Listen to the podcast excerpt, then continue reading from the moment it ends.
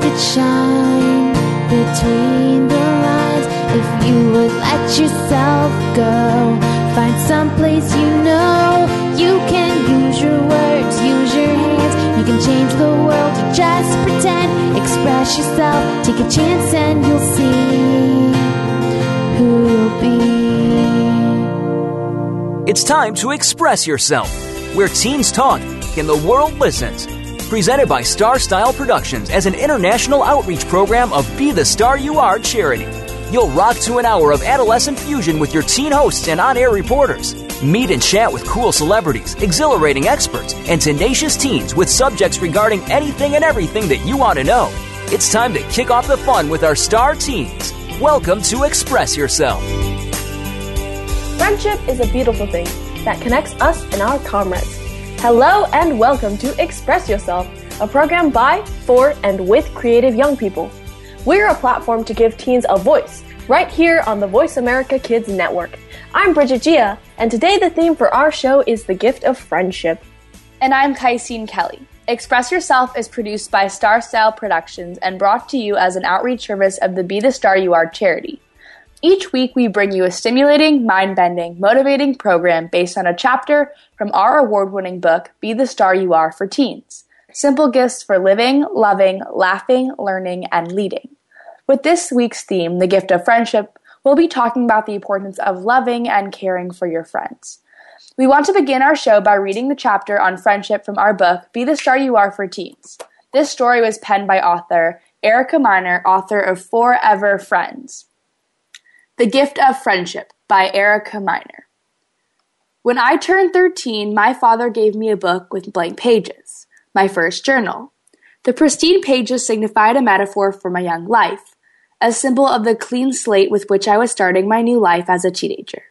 In his wisdom, my dad gave me a tool for jumpstarting my eventual career as a writer. What he didn't know was that my teenage journals would someday provide the seeds for a novel series about four best friends, helping each other through the trials of adolescence. These three precious friendships I formed decades ago blossomed and matured into the closest ones of my life. We met through a mutual love of music, and we all kept music as an essential part of our lives. Most important, the four of us stayed close through our journeys into womanhood. We still support each other in, the, in ways we could have never imagined back then. Friendship is truly a gift, which you will cherish more and more as you grow older. You and your friends help each other grow up. Your friends are a reflection, a mirror of yourself, yet different, a window into other backgrounds, other personalities. You need them and they need you. They help you appreciate your family, the people who loved and nurtured you. That yet they give you the strength and courage to go off into a whole new world when the time comes, beyond the comfort zone of home. It's vital to form and develop these friendships when you are young, for this teaches you how to interact with other friends, companions, colleagues, and loved ones whom you will meet in the future. I always knew I would be a violinist, though I had no way of knowing I would play in the orchestra of the Metropolitan Opera in New York. But somehow my friends always knew I was destined to become a major player in the musical world. It was hard work, but they encouraged me, spurred me on to fill my potential. Because of their support, I found the confidence to follow my passion, and I encouraged them to pursue theirs. They were always there to support me, even when I left our hometown of Detroit for the land of cultural opportunity, the East Coast. We stayed in touch as best we could through our busy childbearing years. We met each other's children, and when I came back to Detroit to perform in front of the Met, my friends were there to show their support. That's what friends do support each other, give each other courage, have fun together. They are, according to Edna Buchanan, the family we choose for ourselves. What could I have done without my friend when I was 14 or 15 and despaired of my parents ever understanding me or my problems? My three BFFs were both sisters and colleagues, the family I chose for myself. Now I have put away my violin and taken up writing and speaking as my life's work. I still email these friends, speak with them, and see them whenever possible. As the years pass, they become even more precious to me. Choose your friends wisely, then be there for each other. That is a gift that has no price, the gift of a lifetime. So that was the chapter um, from our book, and now we're gonna uh, have a short discussion on what friendship means to us. So I thought that was a really inspiring um, story, just because I think one of the great things about friendship is especially the part about distance that you don't always need to be right next to your best friend to know that they're there for you. Wow, Casey, that was really beautiful. Um, it was definitely very inspiring, and it really taught the importance of having special bonds with your friends. And I really, I really liked how um, this author was able to just keep that connection with their friend, uh, with her friends, and keep talking to them throughout her busy years.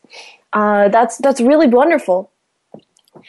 Yeah, and then going off of that, I also um, agreed with what she said about how her friends and her have similar interests, but they um, have each gone off to do their own separate things. And I think that a lot of times we meet friends through mutual activities or interests, and we actually go off and develop our different things, but it doesn't matter because that basis is there, the thing for you to connect off of, and then you can support each other in different endeavors. And I think, exactly. especially when we're younger, we try to do things with our friends and keep doing them the same. So if my friend goes off and starts ballet, I feel like I should start ballet too. But as you grow up, you realize that it's so cool that each of your friend is, friends are interested in different things and you can support each other in those endeavors. Exactly. So when we really are friends with someone, we always are able to pick up where we left off, even though so many years have passed or maybe we're busy. So it's really nice to have a friend who you can connect with and keep that connection. You know, yeah, as Casey said, with all these different interests, you know, you can't do everything the same as your friends do, but you can support them in their interests and they'll support them in yours. Exactly. And also just seeing, um, like with my sister, when we were little, we did all of the same activities. And then as we grew up, we each started to veer off into our own special interests just based on what we preferred. But and even though I don't get to talk to my sister every day because she's in college, um, we get a Skype um, when we're both not busy, and it's always nice to just catch up. Um, even though when she was mm. home, we used to talk every single day, and now we only get to talk um, like once every um, week or so. But it's yeah. nice to be able to catch up and just. Um, it's funny how the conversation is able to flow so easily. Yeah, you know, when you're, especially when you're sister, you know, do you have like a special bond? Yeah, because like sisters can be really best friends because you guys are so close, right? Yeah, exactly. I think especially when you get, as you grow older, you start to realize that. I know when I was younger, I always thought of everything as a competition with my sister. Um, and I would not really see her as a friend I could go to. It was more like, I'm going to a play date because I want to be with my friend. But I never really realized that my best friend could be right by my side. And so, yeah. especially as I got into high school, um, just being able to relate to my sister, I think, on a lot more things. And just the fact that we had different interests, it became less of a competition and more of a supporting um, yeah. thing. So you can definitely develop into something new and, you know, very nice and connected. And that's really a beautiful story. I love that uh, you and your sister found you know, common ground and we're able to start becoming friends more and less of, you know, competition. So yeah, that's, that's exactly. really beautiful. So, um, what things do you really do to be a friend? You know, like what are the aspects that you have to, you should have in order to be a great friend and to care about your friend? Well, I think one of the most undervalued things um, people don't really think of when you think of being a good friend is just the power of listening. So I think just being there for someone and just listening and being involved in what they have to say and absorbing everything they have to say. Um, a lot of times people just need someone to rant to and being that person who isn't going to be like, I'm too busy, um, or just sit there and not absorb anything they're saying. Just being able to listen is one of the qualities that I've come to really value in my friends. What about you? Yeah, what, do you, what do you value in your friends? Um, I really definitely agree with you because sometimes, you know, sometimes my friend needs to be there to just listen to me and I need to be there to listen to them with their problems. Um, personally, I really think that when you're a good friend, you want to definitely just be there for them when they need something, when they need your help, you want to be able to be there and step up and kind of you know, just help them out, give them aid, espouse them.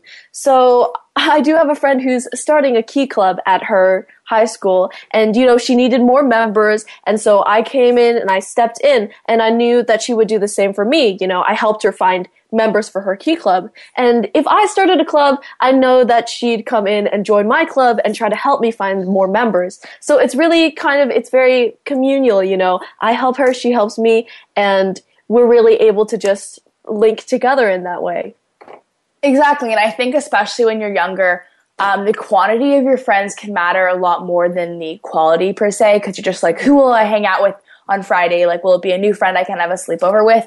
But mm-hmm. especially um, in high school now, it's those few friends who I really value who have been there for me all along.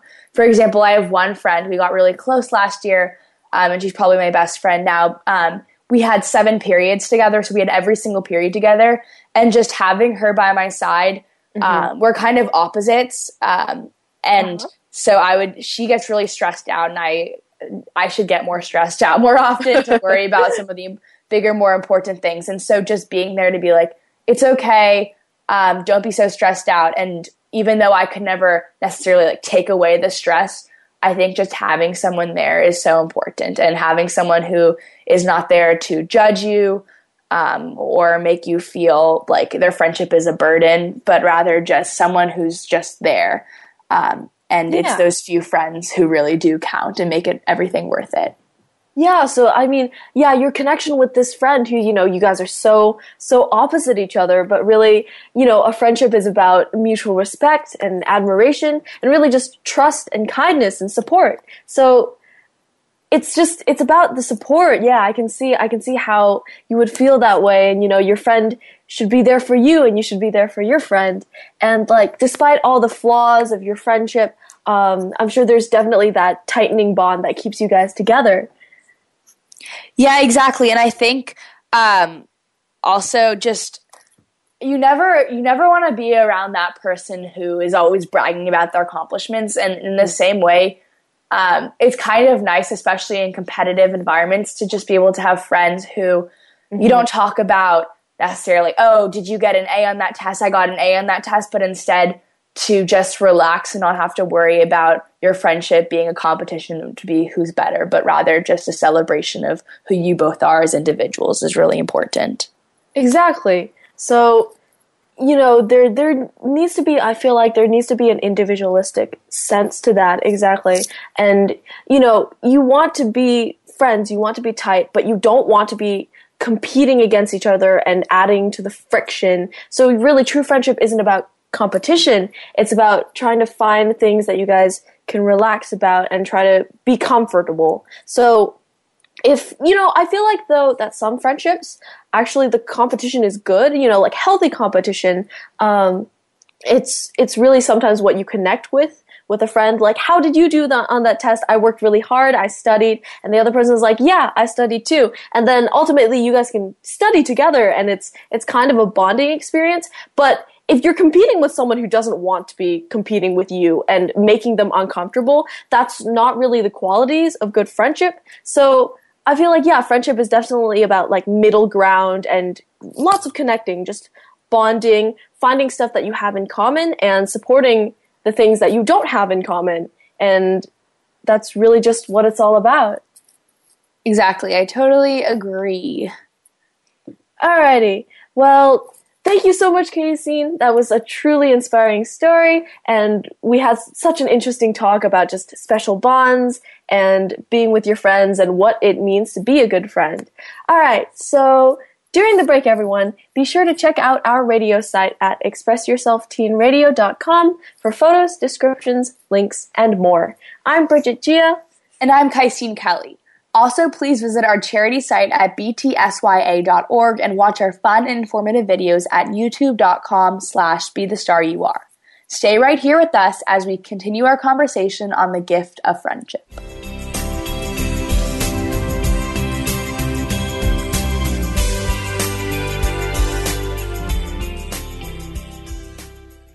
Follow us on Twitter at VoiceAmericaTRN. Get the lowdown on guests, new shows, and your favorites. That's VoiceAmericaTRN. America TRN.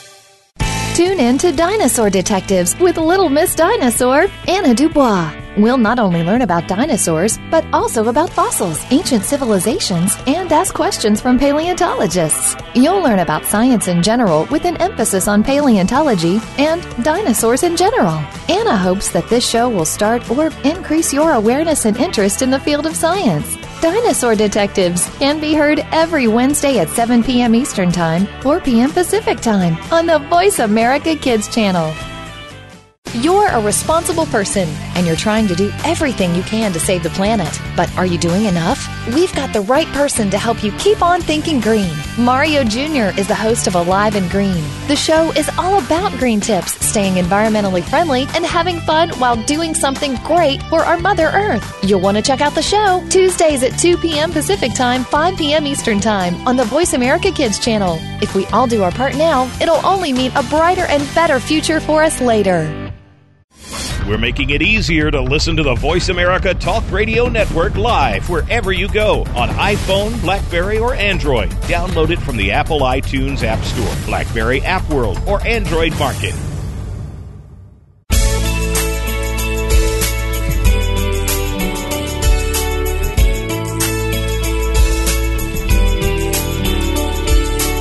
You're listening to Express Yourself on the Voice America Kids channel, where teens talk and the world listens. Express Yourself is produced by Star Style Productions, LLC, as an international outreach program of Be the Star You Are charity.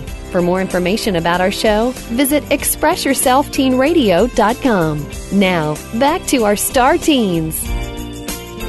You are listening to Express Yourself on the Voice America Kids Network, brought to you by Be the Star You Are charity.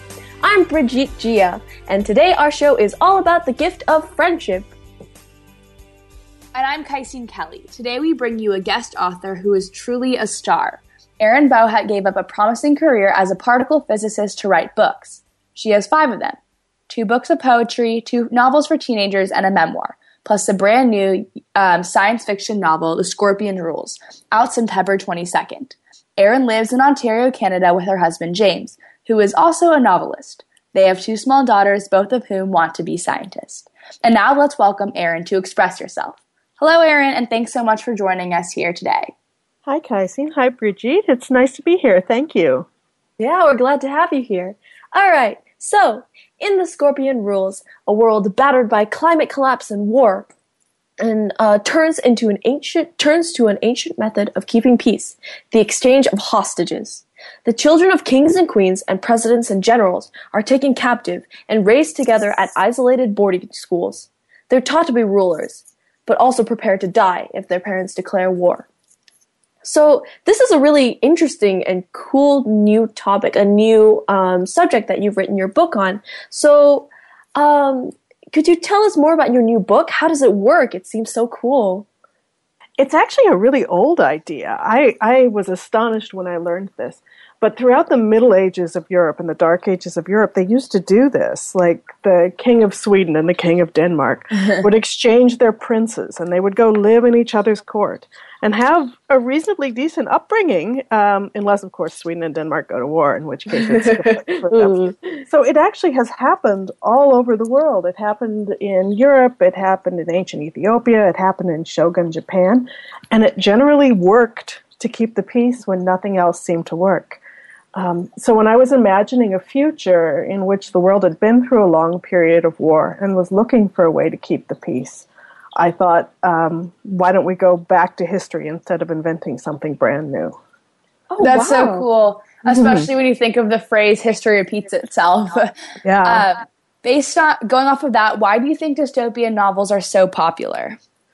Uh, oh, I love dystopians. Um, I think basically, all right, I'll tell you my experience with dystopian novels. Between seventh and eighth grade, I moved from a little town in Iowa to Omaha, Nebraska, which was definitely the big city for me. And I went to a junior high with thousands of people, where before I'd been in schools with dozens of people. And uh, basically, it was a dystopian. it was an arbitrary collection of rules, and I didn't know how it fit, and I didn't know where to sit at lunch, and I didn't know how to find my way between the buildings, and you get pushed around in the hallways, and you have no idea what to do Oh And- dear. But I think it's a very common experience, right? Entering Yeah. high or entering high school or just making this big switch. Um, I think many, many teenagers feel like the world can be cruel and arbitrary and uh, that there are rules that they don't understand that they just need to push against. And I think dystopian is just that kind of writ large. And so it's not surprising for me to see it come up in books for young people again and again and again. So yeah, um, there's definitely an aspect of being thrown out to the world. I can see the similarity, and that's really great. So you definitely have strong friendships between girls in all of your novels. Is that maybe why? Is it maybe because you know, like a personal experience, you got thrown out into middle school, and you know, like you need friends to kind of survive in that kind of atmosphere. So maybe did it stem off from there? Um, yeah, I mean, it's definitely true that my adolescence was was way more about my friends than it was about anything romantic. Um, yeah, there's there's a line in my book. My my heroine has a line in the Scorpion Rules. It's like, my sexuality is still filed under further research is needed. I like that. I was I was really kind of still trying to figure it out and tried to figure it out well into my twenties. So I read a lot of YA, but I do get just a little bit tired of YAs that are centered purely on the romantic thing, the boyfriend girlfriend, Yeah. or you know, two boys, two girls, whatever. But this this romantic thing that's just all consuming, and there's no room in it for your family or your friends or your class, or it's just this one laser focus, and that's not at all what my life was like, and I don't think it's at all what most people's life is like. And I particularly would like to see more female friendships in YA novels. There's way too much, you know, best frenemies where they're actually sniping at each other or these Yeah. complicated, tangled up relationships. And I think that just, you know, it's just a way of keeping girls at each other's throats. It's no good for anybody. Exactly. Yeah, I, I definitely agree with your viewpoint and where you have all these novels where, yeah, the girls are just fighting over this one boy. And I'm like, no, no, no, wait. No, no, no. you guys have been best friends since you were, I don't know, three. What's going on? I mean, Yeah. I, I, I've never actually seen that happen in real life. exactly. It only happens in books, as far as I can make out. yeah, so- I'm always, you know, offering my girlfriends ice cream and baseball bats after they break up. there's nothing, there's no stealing of boyfriends going on. I don't know where that came from. I don't know where it comes from either, but it's it's a real trope in YA literature, and I really became aware of it. My second book, uh, Sorrow's Knot, is basically centered on a friendship between two girls, and it never gets romantic. One of them has a romantic relationship, but there's never like a love triangle where they're both in love with them, anything like that. Um, you know, one of them gets involved and they stay friends. And people said, I want to see more of this. It's so unusual. And I went, it can't possibly be unusual. And then I went looking for more books with strong female friendships in it. And once you start looking, you realize there just aren't nearly enough. Not I nearly. I totally agree. One of the reasons Pride and Prejudice is one of my favorite books is because of this um, friendship of the sisters. But when I think to some of my other favorite books like East of Eden or Hope is Here, um, or just other like famous things like um, books, I can't. They're always about either a female, the female character is weak and is reliant on a man, or there's some sort of competition between her and another female. And that's something that has definitely bothered me. I actually started a lot of discussions in my English class last year about why are all the books are reading none of the female characters are strong or independent. Yeah, which is not true, by the way, for the male characters. I mean, you read something like, I'm sure we all read it, it gets assigned in eighth grade English classes everywhere. You read The Outsiders, and that's full of male friendships. Oh, yeah. You know? so, and all of the stuff that you get assigned is full of these, you know, jolly good male friendships, and they don't fall apart over women or anything like that. And I don't know why girls don't get to see the same sorts of thing in YA. So I am, I mean, I have great conspiracy theories, but they basically will require me to talk about the patriarchy at this stage, so maybe we won't do that. I've had plenty of those conversations. um, so, um, The Scorpion Rules is a global political thriller, but it's set in Saskatchewan. I don't know not how to. I do not know how to pronounce that. That's okay. But writing about it for two years, and I don't know how to spell it. Saskatchewan's the prairie province in Canada, the one in the middle. They Oh, basically farm cool. and it's very flat. So why did you pick uh, this place?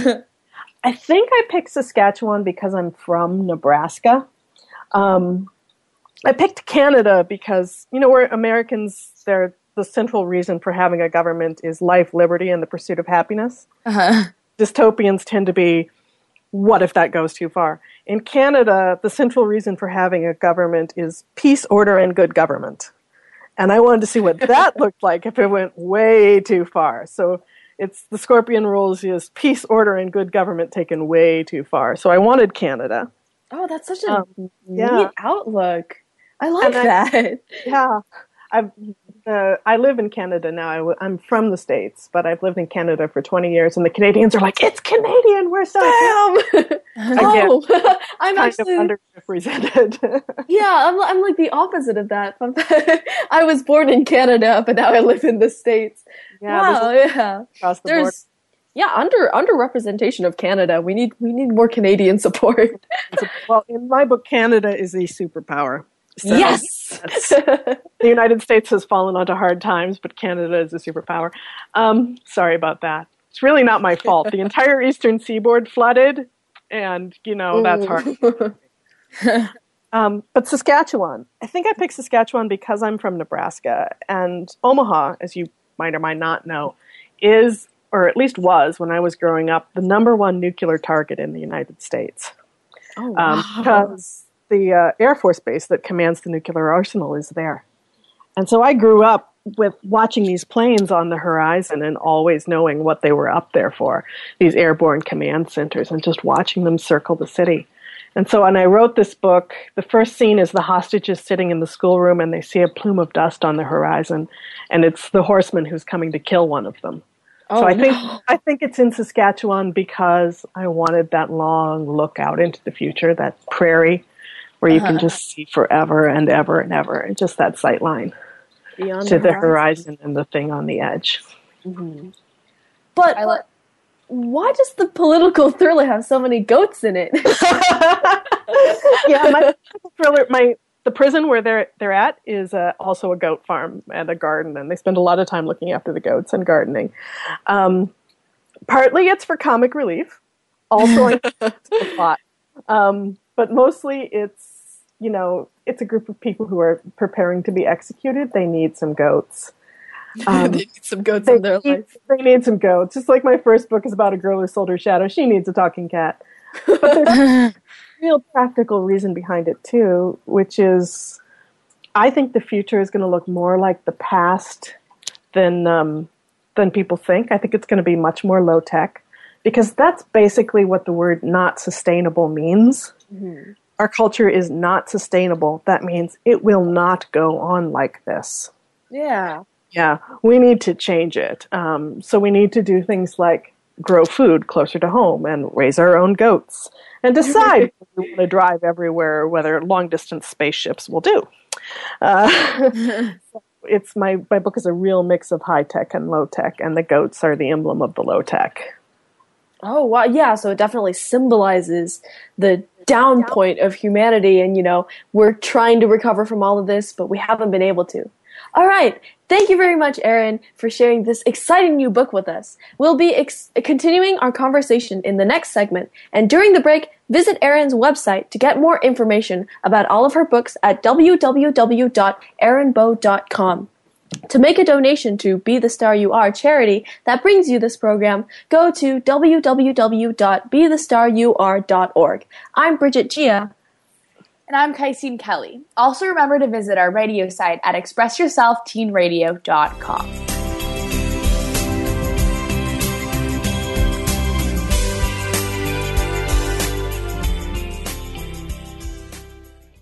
Follow us on Twitter at VoiceAmericaTRN. Get the lowdown on guests, new shows, and your favorites. That's VoiceAmericaTRN. Tune in to Dinosaur Detectives with Little Miss Dinosaur, Anna Dubois. We'll not only learn about dinosaurs, but also about fossils, ancient civilizations, and ask questions from paleontologists. You'll learn about science in general with an emphasis on paleontology and dinosaurs in general. Anna hopes that this show will start or increase your awareness and interest in the field of science. Dinosaur Detectives can be heard every Wednesday at 7 p.m. Eastern Time, 4 p.m. Pacific Time on the Voice America Kids channel.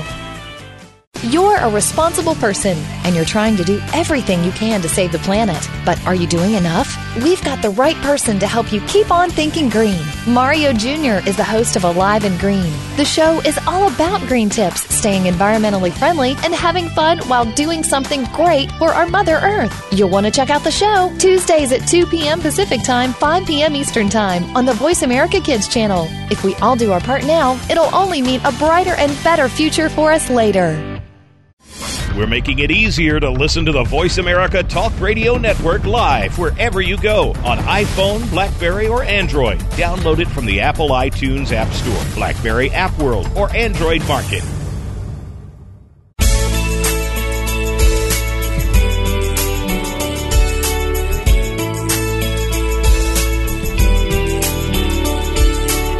You're listening to Express Yourself on the Voice America Kids channel, where teens talk and the world listens. Express Yourself is produced by Star Style Productions, LLC, as an international outreach program of Be the Star You Are charity.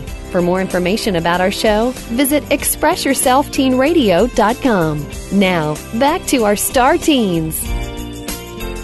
Thank you for staying with us here at Voice America Kids. Our program is Express Yourself giving youth across the world a voice to be listened to. I'm your host, Brigitte Gia, and today's topic is the gift of friendship. And I'm Kaisine Kelly. We've been chatting with Erin, author of new YA novel The Scorpion Rules. In The Scorpion Rules, a world, a world battered by climate collapse and war turns to an ancient method of keeping peace the exchange of hostages. The children of kings and queens and presidents and generals are taken captive and raised together at isolated boarding schools. They're taught to be rulers, but also prepared to die if their parents declare war. Greta Gustafson Stuart, Duchess of Halifax and Crown Princess of the Pan-Polar Confederacy, is one of these sacred hostages. If she can live for another 18 months, Greta will be the ruler of a superpower. But our country has water.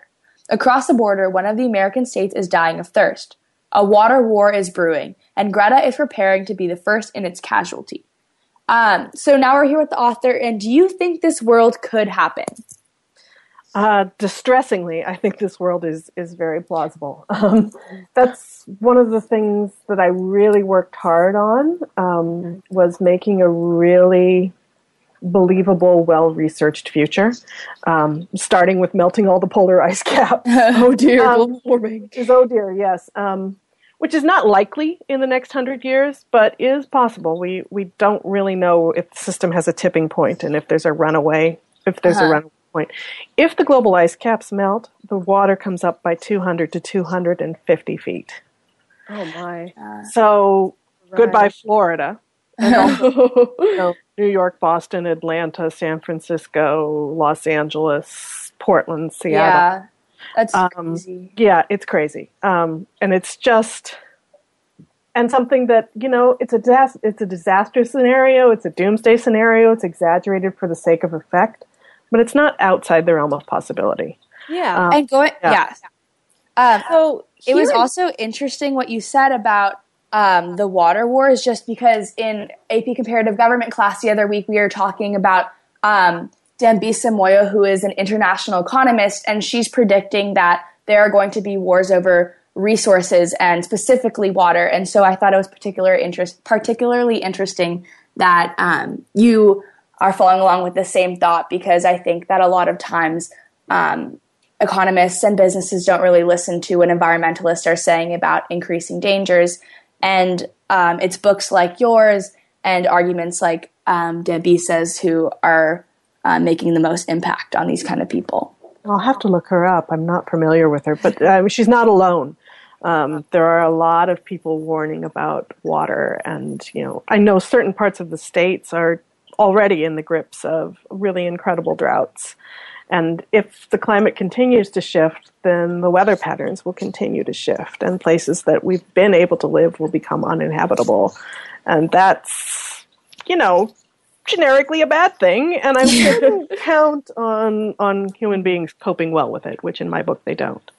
Um, but I don't want to be just you know incredibly depressing about this. When I talk to teenagers, I want to somehow strike a balance between please let go of your complacency. And I don't think teenagers are complacent. I think teenagers are generally up in arms and, and mm-hmm. ready to, we need to fix this. But when I talk to people, it's like, all right, please wake up. Please take a look at this. This is really happening. We need to do it now. But I also don't want to tip over into, oh no, it's the end. It's despair. There's absolutely nothing we can do. So somewhere between complacency and hope, I, I, I wish people could could keep mm-hmm. their hope because there's a lot of really fairly small things that individuals can do mm-hmm. to um, to, to change to yeah. fight this and to change it. And there are big things that governments will need to do, but you know, it is still possible. We do still have time. Not exactly. a lot, but some. So yeah, here in California already we have like a major drought going on. We don't have any water and northern and southern California are already like fighting over water rights. Mm-hmm. So we're starting like water rationing and you know the government has had to step in and you know people in LA sometimes use I don't know 26 gallons of water a day. So I feel personally that it's some of the smaller things, maybe like leaving the water running too much, taking a really hot long bath. So what do you really suggest we do to, you know, mitigate this effect that we're having where we have no water? It's hard to fight a lack of water. Um, it's like fighting the sunlight in, in a garden. You know, in the long term, you almost we will almost need to move populations. Mm-hmm. But there are things we can do. Um, the big thing I think will be um, changing the way we use it outside the houses, changing like yards into xeriscapes, and changing agriculture to more efficient things and better crops in more appropriate areas and you know, we've only been doing this thing where we ship raspberries around the world in frozen containers for like 60 years. We wouldn't have to do that indefinitely into the future. Mm-hmm. Um, you know, we could actually eat food that we could grow where we live. so, you know, which is a radical thought, I know, but I think is, is a big thought. So I think one of the biggest things you can do to conserve water, ironically, is stuff like give up bananas. Yeah, stuff you never think about. It's it gets complicated. But there are there are things you can do in the house, and they're really turning off the tap between uh, brushing your teeth and rinsing your teeth is is not a terrible idea. Yeah, and it could save you know gallons. we could we could cut down on this. Mm-hmm. Mm-hmm. So your novel sounds super interesting. Um, do you have any sequel uh, a sequel in the works for it? I do. I have a companion novel that I I sent to my editor two months ago, and I just got the notes back, so it is in the works. Yes, um, yeah, I'm really excited about it. This is my first book with a continuing world. Um, my first two novels Ooh. were both standalone fantasies. Mm-hmm. This one is. Uh, I got about three quarters of the way through it, and I wrote this scene. It's like, all right, the good news is I have an mm-hmm. ending for the book, which a minute ago I did not have. The bad news is I need a whole other book. my, uh, my editor was willing to play along with that, or my agent was willing to play along with that. We we sold the pair, and I wouldn't rule out more, but for the moment, it's two. Wow, that's yeah, awesome. I'm excited about it. Yeah, continue this great world, and you know it has this world that you created definitely relates to what's going on now in California, and we're in like a state of extreme drought. So it's really awesome how you were able to like turn that into this whole, you know, idea, this whole world, and I think that's really great. Yeah, mm-hmm. I'm really excited about it. I hope that it will be you know something that people can read and talk about and think about and not just a disposable piece of adventure although it is kind of a page turner too but uh, you know if if you've got a message, you send a telegram. If you want to tell a story, you write a book. So it's it's basically a story, and I, yeah. I the people, and I wanted to tell the story, but um, there's some good stuff behind it. Yeah, too. I got it. Those some, values. Yeah, and I think I think that what makes um, messages most rememberable re- rememberable is when they are in stories, and so I think that by presenting um, this dystopian world, you're arguing for um, change in our present world. And I think that it is in its most powerful form. So, can you tell us anything about the next book? Oh, not very much because I still haven't. I still haven't even gotten clearance to to uh, reveal titles and stuff. Uh, but it's the thing I didn't mention about this book is that the the world is now run by crazy robots. Whoa! They they have, stepped in to save us from ourselves um, because we needed saving from ourselves. So yeah, I've got a I've got a an AI in charge of the world who says Ooh. things see, guys, this is why you can't have nice things. So we took the hostages and things. So in book two, we spend a little bit more time with. Book one is about the hostages, about the children of peace, and book two has got a little bit more time with the crazy robots who are in charge, and with the humans who help them, who are like the executioners. Oh no! It's the flip side of it's the flip side of the coin.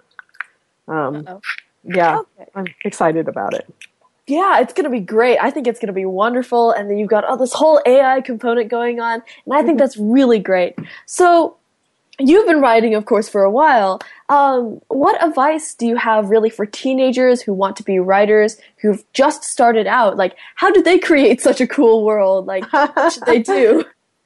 Um, you know what? I think writing is fabulous. Everyone is going to tell you not to do this. Everyone is going to be like, "Oh, but sweetie, what are you actually going to do to pay the bills?" you, really should have a career to fall back on just in case this doesn't work out. And it is true that there are bills to pay and, and, and one needs a plan to pay them. But my number one piece of advice for young writers is to write. You should do it. If you're called to do it, you should do it. You should start now. You should fill up notebooks with just go, yeah. Just go. Just fill up notebooks with even if it's even if it's just what I call compost, even if it's just dirt, right? You need the compost later to grow the garden. Exactly. The writing, the writing doesn't get wasted. Um, my other really practical piece of advice for very young writers is to finish your work. Because we all go through this stage where you write about half of a story or you write the first third of a story and then you get stuck and there's just no bridge to go further. Mm-hmm. And it's very, very natural to give up on it. Almost everybody does.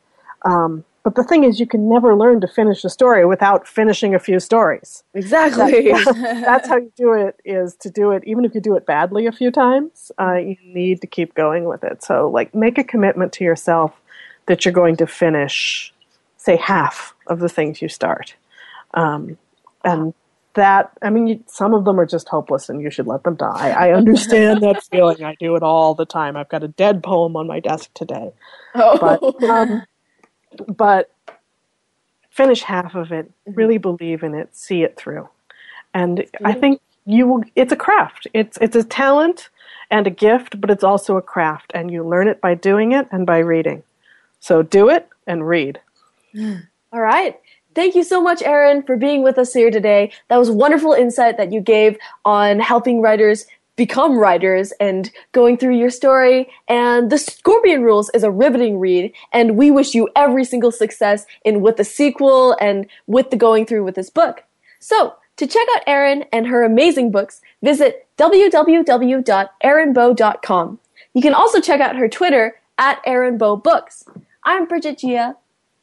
And I'm Kaisine Kelly. Thank you so much, Erin, for staying with us today. Also, during the break, be sure to check out our charity site at btsya.org, which stands for Be the Star You Are 501c3 Literacy and Positive Media Charity. Stay right here with us as we continue our conversation.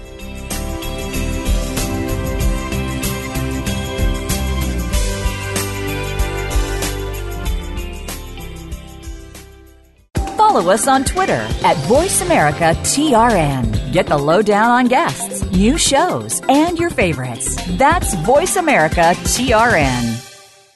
Tune in to Dinosaur Detectives with Little Miss Dinosaur, Anna Dubois. We'll not only learn about dinosaurs, but also about fossils, ancient civilizations, and ask questions from paleontologists. You'll learn about science in general with an emphasis on paleontology and dinosaurs in general. Anna hopes that this show will start or increase your awareness and interest in the field of science. Dinosaur Detectives can be heard every Wednesday at 7 p.m. Eastern Time, 4 p.m. Pacific Time on the Voice America Kids channel. You're a responsible person and you're trying to do everything you can to save the planet. But are you doing enough? We've got the right person to help you keep on thinking green. Mario Jr. is the host of Alive and Green. The show is all about green tips, staying environmentally friendly, and having fun while doing something great for our Mother Earth. You'll want to check out the show Tuesdays at 2 p.m. Pacific Time, 5 p.m. Eastern Time on the Voice America Kids channel. If we all do our part now, it'll only mean a brighter and better future for us later. We're making it easier to listen to the Voice America Talk Radio Network live wherever you go on iPhone, Blackberry, or Android. Download it from the Apple iTunes App Store, Blackberry App World, or Android Market.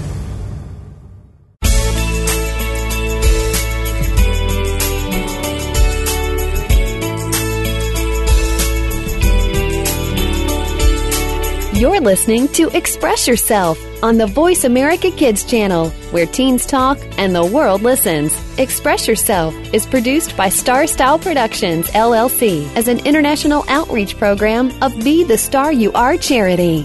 For more information about our show, visit ExpressYourselfTeenRadio.com. Now, back to our star teens. Welcome back. Thanks for staying with us here at Voice America Kids. I'm Brigitte Gia, and our program is Express Yourself. Today, the theme for our show is the gift of friendship. And I'm Kaisine Kelly. So today, Bridget's going to be talking to something, um, so a little bit more about friendship. Take it away, Bridget. All right, awesome. Um, so today we're going to be talking about the gift of friendship and how it connects with art and really correlates with the artistic history that we have today. So Art collaborations and companionships result in portraits and beautiful works. Sometimes this wonderful companionship between different artistic geniuses even results in many like huge movements and just large variety of pieces that impact art history as we see it today. So, first of all, I'd like to talk about Impressionism because it's just a huge movement that was actually started by just a handful of close friends. So, some young French artists attending the Académie des Beaux-Arts in the 19- 1860s decided that they really valued different subjects and characteristics than the ones deemed worthy in conventional French and European painting. So they decided that instead of utilizing lines and contours that created a finished work in the eyes of the French critics, they kind of would experiment with brighter colors and lights and darks to define and emphasize their subjects, which were, of course, radically different from those painted at the Académie. So, French artists back in those days would paint famous people, diplomats, princes, kings, and the young artists wanted to paint from life, and they wanted to discover more subjects within ordinary existences and the outdoors. And conventional methods really didn't call for any of this. So these friends, since they came and they were knitted together by this idea of painting from nature and not these portraits of fancy, important people, they were able to establish a close bond. And when they were called to defend their revolutionary art movement that changed the way we perceive art, they could give each other support and they could exchange ideas and innovations. And they really gave each other strength when criticized about the movement itself, the newly born Impressionism. So their friendship was the one that was the thing that kept them together in all this impressionism turmoil and bringing impressionism up as an actual movement instead of something to be laughed off by these French critics. All right. So the second one, the second friendship that cemented together a very beautiful artwork was the friendship between Ralph Steadman and Hunter S. Thompson. So these two artists are actually still alive and they're still happily friends. So the two originally actually got negative impressions of each other but they actually connected over their respective crafts, and Steadman was inspired to illustrate several pictures of Thompson. So Steadman has a very creative art style. It's very unique, kind of comic form, um, and it's very abstract. So he has this one portrait of Hunter driving, actually, and you can tell, yeah, that Hunter is a really bad driver. He's got, you know, um, they've got the two of them. Steadman has illustrated the two of them sitting next to each other in the car, and you've got Hunter just speeding down, driving as fast as he can. and Ralph is hanging on for dear life. His eyeballs are falling back. He's like, no, stop the car, let me out. It's too fast. And so really, Steadman was able to give this one impression of his friend, his close friend, through his painting. So really an artist can kind of imply things about his friends and the audience can look at a painting that the artist created of their friend and get a certain impression or just get a certain inspiration about that person. So really, your friends could be your inspirations in art. And it's really a beautiful thing when you have a close bond with someone and you can express it. Alright, so let's move on to the third subject, which will be Cubism. So much like Impressionism, Cubism was kind of formed through a closely knit group of friends, including Picasso and another artist named Georges Braque. And so they became really friendly and they were able to develop Cubism from their friendship. And really this huge, impactful artistical movement was brought about by just two friends getting together over a shared sketchbook. And all right, lastly, we've got Picasso, who mm, was a starting artist. You know, he was struggling with all of his different artist styles, and he needed a friend. He needed patronage. So he actually found it in a lady called Gertrude Stein, who was among the first Americans to respond with enthusiasm to the artistic revolution in Europe and what was happening there in the early 20th century. So she held weekly salons in her Paris apartment and she was able to attract a lot of European and American artists and writers and she really supported Matisse, Braque, Gris, and Picasso. So Picasso did a beautiful portrait of her because he wanted to thank her for her support and he wanted to really present her as a subject of his adoration because she was the one to support him in his time of need. So, um, Picasso's portrait of the expatriate writer began in 1905 at the end of his Harlequin art period and before he took up Cubism. So Cubism was kind of in the works and he needed some support from someone. And Stein was really the one to step in and give it to him through patronage and through her friendship and through her weekly salons in her Paris apartment. So in the painting, she's pictured in a large armchair and she's wearing her favorite brown velvet coat and skirt. And she's got this massive demeanor. She's, she's just looking so noble in the painting and she's got a strong impact on the audience from how she looks in this painting.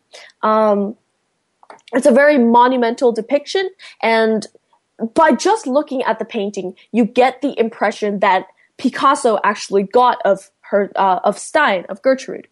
So Gertrude had never really thought of having her portrait painted, and they didn't really know how it came about.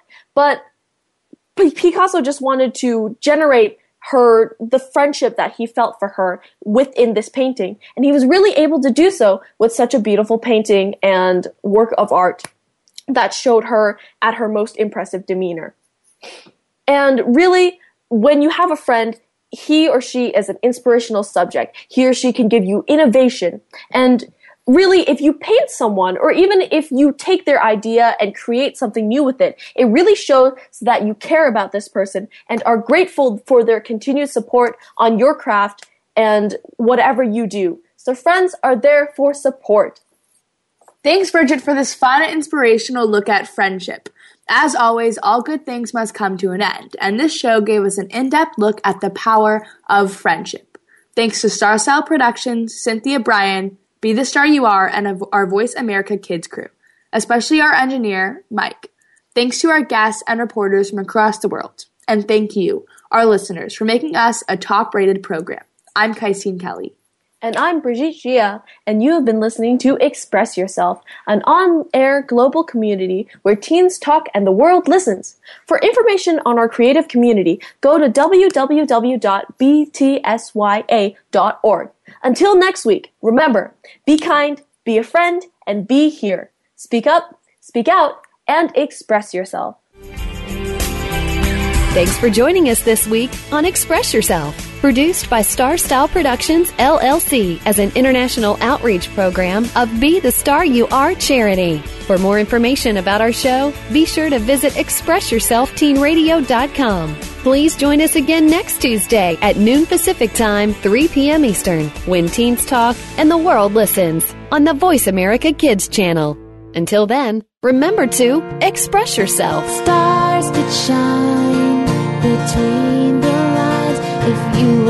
yourself